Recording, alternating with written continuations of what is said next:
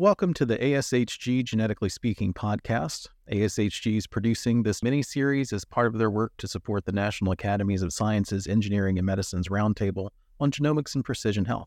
In this series, we'll talk to members of the National Academies of Sciences, Engineering, and Medicine's Roundtable on Genomics and Precision Health. This is Eli Robertson, your host for this episode. We're going to start the series off by talking with Sarah Beachy of the National Academies and Mona Miller of the American Society of Human Genetics. Sarah, could you introduce yourself and tell us a little bit about what the National Academies are? Thanks, Eli. I'm really excited to be here today, and I appreciate you having me on this podcast. I'm Sarah Beachy. I'm the director of the Roundtable on Genomics and Precision Health at the National Academies of Sciences, Engineering, and Medicine, or the National Academies, or Academies for short. We're a nonprofit, non government organization, and our purpose is to provide independent, and objective advice to inform policy with evidence. Our organization's origin actually stems back to 1863 when President Lincoln signed a congressional charter directing us to investigate and examine, experiment, and report on any subject related to science when called upon. So we're really called upon to seek and tell the truth. And that's actually something that's carved in stone on the outside of our building in, in Washington, D.C., and serves as a reminder to us there. Thanks for being here today with us. Mona, would you take a moment to introduce yourself and tell us about the American Society of Human Genetics? Sure, Eli. Uh, thank you for the invitation. We're delighted to have Sarah and the National Academies leading this conversation and this podcast series. I am the Chief Executive Officer at the American Society of Human Genetics. ASHG is a professional society of about 8,000 researchers, clinicians, and other genetic professionals who are advancing genetics and genomics research and its application to serve the larger good. Our vision is really that people everywhere realize the benefits of genetics and genomics research that our members undertake. And we are celebrating 75 years this year, our anniversary. And even as that is a milestone of history, we're really excited to be talking about the future of genetics and genomics research and its application. And so this is a, a, great moment and a great series to look at what's coming ahead through the National Academy's Roundtable. Well, thank you both for your introductions and taking time to speak with us today. We're going to talk a little bit about the history of the Roundtable, but before we even get to that, could you tell me what genomics and precision health are and why we should care about it? So I'll I'll jump in first and then maybe Mona can add to add to my comments. But I think when the roundtable was going through a formal strategic planning process in 2020, the members really wanted to be really clear as well about what we mean by genomics and what we mean by precision health. And so we decided to use the definition of genomics relating to the science and the technologies of studying the structure and the function of the entire genome. And by precision health, we were really looking to think of a broader way to explain and inclusive of precision medicine. How can we be thinking more proactively and taking a more people focused approach to health, relying on individual focused care and thinking about it in that way to better predict, prevent, and treat disease. And Sarah, I think from the ASHG perspective, we would say precision health is one of several of the most promising applications and implications for genetics and genomics research. And so the society is very broad based in, in uh, understanding fundamental structure and function of the genome and also applications. And so it's exciting to be a part of a conversation around this one facet of genomics application in precision health. So this was an area that was important enough for the national academies to convene a roundtable for it. Could you tell us what a National Academies Roundtable is, what groups are on the Genomics and Precision Health Roundtable, and what the overall goal is? Sure. So, roundtables are a convening activity of the National Academies. That means that they provide a means for a variety of different sectors from government, industry, academia, patient groups, societies, and associations, and other groups to come together in a neutral space and discuss issues that are of mutual interest and concern. We really see the roundtable as a way to foster discussion, to think about the discovery of new approaches to addressing challenges in the field, and it being a spark for collaboration across the sectors that I mentioned. We do all these things, but we do not aim to reach consensus. And I think our mission reflects our role. We adopted the mission in 2020 to bring together diverse voices to encourage innovation and actions that foster the wide adoption of and equitable access to the benefits of genomics and precision health. And Mona, can you tell us about ASHG's role on the roundtable and why it's hosting this podcast? Sure. We're very excited to be a long term member of the Roundtable. And as we are primarily the home of the research community, which is very diverse in and of itself, it's been a really important larger venue for ASHG to add and contribute the research perspective to this set of larger questions in precision health specifically. In many ways, the Society is delighted as we celebrate these 75 years we have become the trunk of this, you know, the robust research enterprise that is now facilitating and feeding a, a, tremendously diverse range of topics and voices and sectors in genetics and genomics. And so we continue to learn from and draw on what's being discussed in the roundtable, but also to find where can we contribute the unique perspective of research to drive precision health strategies and implementation and innovation forward? And how can we contribute, as we'll hear during the podcast, to questions, cross cutting questions of diversity, equity, and inclusion in the research enterprise and its implications for the larger health system? Well, it sounds like there are people from many different backgrounds and with many different areas of professional interest on the roundtable. Why was it so important to have this broad set of viewpoints? And given how broad these viewpoints are, how are you able to have productive conversations? I think I can start to address that. It has to do in part with the culture that we've cultivated on the roundtable over the years. We've always said that this is an activity where we really want people to come to the table and be big thinkers and to take off their hat, so to speak, that they wear in their day to day jobs and really listen and learn from others around the table. And I think that's been an effective way to think about how we've set the stage for our work over the years, and one that probably began before I even started with the roundtable um, back when Wylie Burke and Sharon Terry were chairs. But it's also been a long standing vision baked into our strategic plan now that we want to create an inclusive and optimistic environment for discussion and to learn from both successes and missteps in the field. And I think that really takes some level of respect and trust and honesty from the members to be able to do that successfully. I'm glad Sarah brought up the strategic plan because you're right, Eli.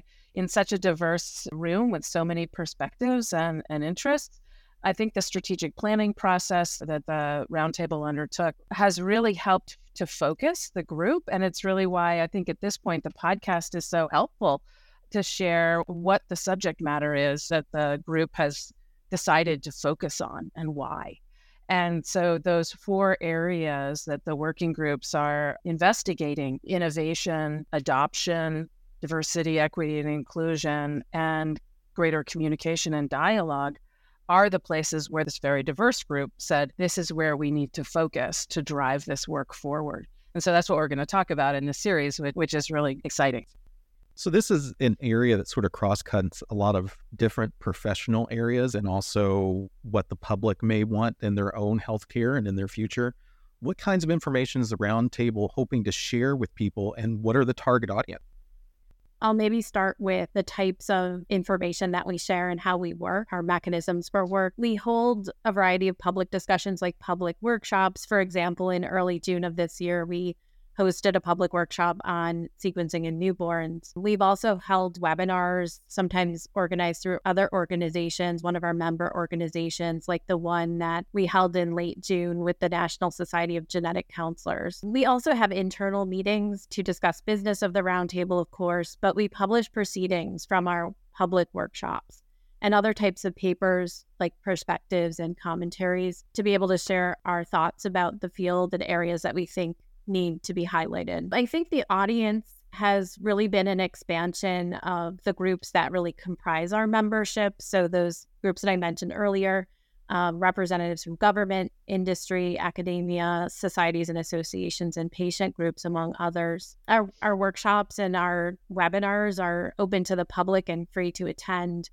And I think since we adopted this strategic plan, we've been working through one of the groups that Mona mentioned, our dialogue group, to reach those that might not be as familiar with us. And I think this podcast is a great opportunity to be able to reach those who uh, maybe would like to learn a little bit more about us. And we're trying to be more deliberate about hosting events with other organizations like ASHG and NSGC that I mentioned earlier. But the audience we seek to reach can also depend on the topic, of course, too. I think the list that I gave is certainly not exhaustive.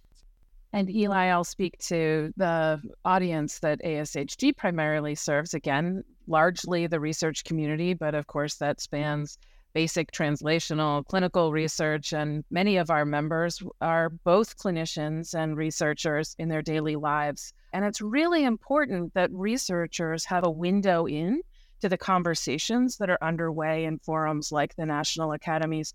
It provides context for their research. It celebrates and communicates the advances that research is making and how it's engaging the larger policy community and the genomics community. And so we think it's really important to not only be at that table, but to be relaying that information back to our members to inform their work, enrich the research agenda, and improve important topics as the roundtable will discuss.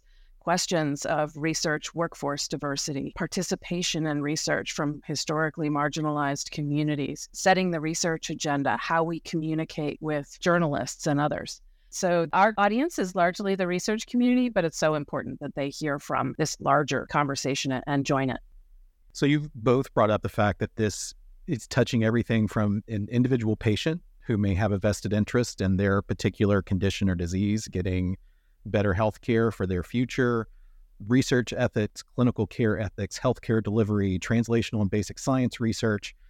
Given all this that goes into doing precision health? What kinds of interorganizational and interdisciplinary collaborations are going to be needed so that we can start to achieve a vision of precision health?